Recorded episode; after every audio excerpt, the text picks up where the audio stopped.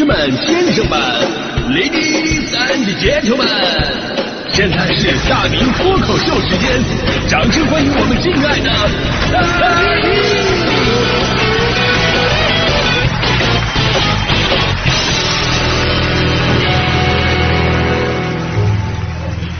好，欢迎各位来到今天的大明脱口秀，我是大明啊。说到爱责怪呀、这个事儿呢，往往发生在熟人的身上。就关系越熟嘛，他越容易责怪，对吧？你平蕊相逢的俩人，反倒都是客客气气的，就从来没有见过在电梯里边俩不认识的人，一个对另外一个说了：“哎，你倒是摁关门呐，你反应那么慢呢？”对吧？你要是真真的敢这么说的话，你不是找揍吗？对吧？那熟人之间就经常会干这事儿，尤其是夫妻俩人，一个责怪，另一个一听老老实实把门给关上了，啊，这是新婚不久的小夫妻。如果是一个责怪，你倒是关门呢，反应那么慢呢？另外一个按关门了，然后回了一句：“就你反应快。”你看这这就是结婚七年以上的这是。啊、女生吧，有的时候是往往是更加心直口快的那一个人，而在爱情当中，女生啊也需要更多的宠爱来获得安全感。所以你看，女生做普通朋友和做伴侣，她体现出来的感觉是完全不一样的。就像是强哥跟强嫂，俩人刚认识，就是还是普通朋友那个阶段啊。就那会儿，强哥吧正处在上一次失恋的阵痛当中，啊，那会儿就总跟我们吐槽前任女友是多么的呃任性蛮横。然后当时啊还是普通朋友的强嫂也经常安慰强哥说，爱情啊应该是两个人共同分担的啊，每个人呢都得有责任感。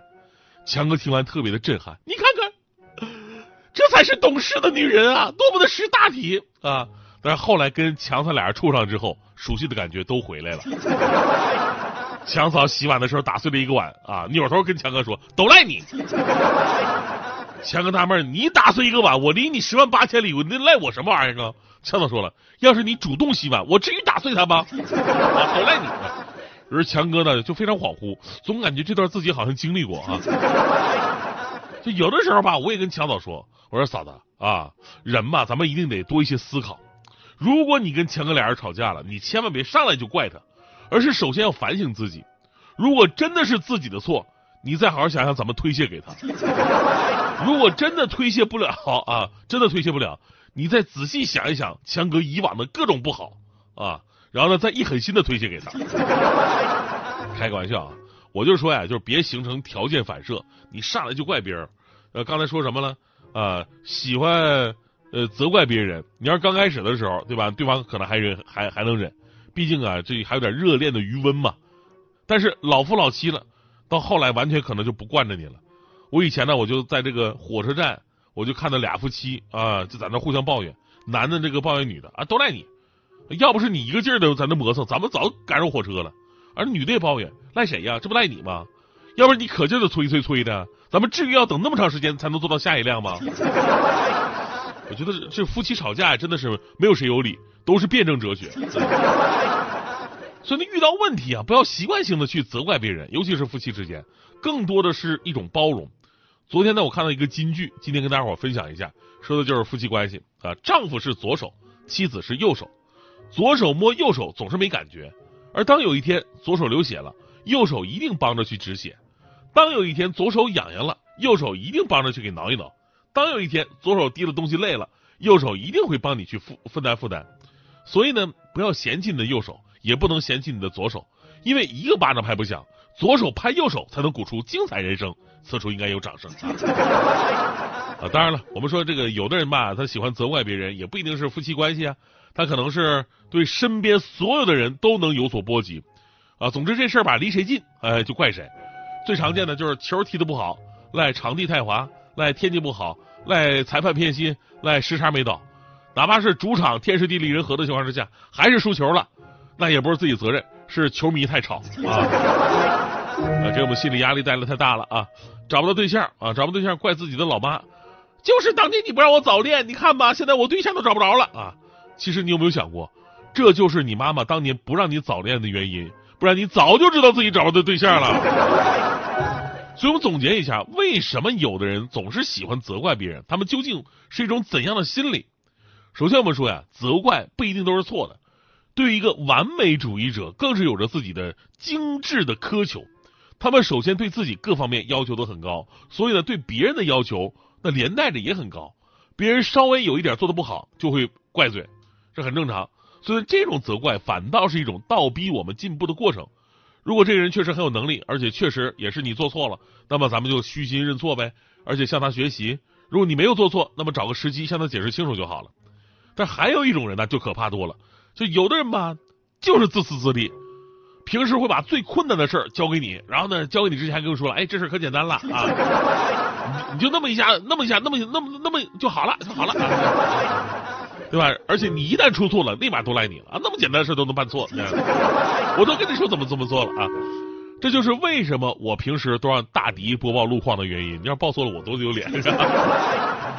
呃，最后一种呢是无能力者的自我保护，就是这种人呢，往往没什么能力，遇到问题第一时间就开始推卸，以此来保护自己。就面对这样的人呢，我们一定要做到尽量的远离。其实，在别人身上找毛病吧，出了问题就责怪对方，站在道德的制高点上指指点点，做这些事儿都特别的容易。所以今天的节目咱就想说呀。挑毛病找问题不是什么难事儿，难的是就哪怕真的是对方的问题，而然而你仍然能心平气和的去跟人家交流这件事儿，少一些抱怨，少一些幸灾乐祸，少一些得理不饶人，少一些看热闹不嫌事儿大，这往往是我们最缺乏的品质。就有句话说的好吗？一个成熟的人往往发觉可以责怪的人越来越少，因为他能体会到人人都有难处。如果一个人的错影响了别人。那么我们批评指正，提出有建设性的意见，而如果有的人他只是自己生活方面的一个选择，那么我们就没有必要，也没有能力，没有义务对人家进行指指点点，对吧？在这一点上啊，我做的还是有进步的。平时我作为大迪的领导，大迪经常读新闻啊，念错字儿啊，报路况念念错路名啊，然后我们有的领导就会质问啊，这什么情况啊？但是啊，我并没有说都赖大迪，相反我保护他。因为我相信大迪呢，作为一名负责任的主播，他的心里边在这方面也是有压力的，对吧？他也会非常的自责。我们要给大迪一个成长的空间，对吧？最主要是，如果我都说啊，这事都赖大迪，然后大迪被开除了，那以后这事儿肯定都赖我了。作为挡箭牌，大迪我得好好保护起来啊。最后呢，接着责怪这个话题吧，我说个事儿啊。最近呢，我跟一个快递小哥，我俩人起了冲突。呃，小哥说我毫无道理的责怪他。我在节目里边跟他道个歉，而且呢，我跟他解释一下，这就是个误会。我不是一个喜欢责怪人的人。那天的情况是这样的，这个家里边养狗的朋友们啊，我知道你们跟我一定是有同感的，对吧？就是我们家胖胖啊，是典型的，家里边门铃响了他会叫，然后呢，就有人在我们家那个门外面说话，站着说话，他也会叫。哪怕是在家里边我接一个电话，电话里边传出来别人的声音了，他还是会叫。这很多小狗的天性就是这样的，所以。问题就出在这儿了。那天快递小哥给我打电话，说找不到我那栋楼了啊。然后呢，他跟我说话的时候吧，胖胖就在那边汪汪的叫，叫的我也听不到小哥说啥。然后我就对胖胖说：“你闭嘴。”然后对小哥说：“啊，您大声点小哥一愣，啊哦，我问你那楼在哪儿？胖胖哇哇哇又一顿叫。我说：“你闭嘴啊，您大声点儿您那楼子？你闭嘴，你大声点儿你那楼，你给我闭嘴，听见没？还叫？哎，来，您大声点儿。呃，小哥崩溃了，你到底要我闭嘴还是让我大声点啊？你这人是不是心里有问题啊？这事儿吧，怎么说呢？也不赖我，反正都赖胖胖。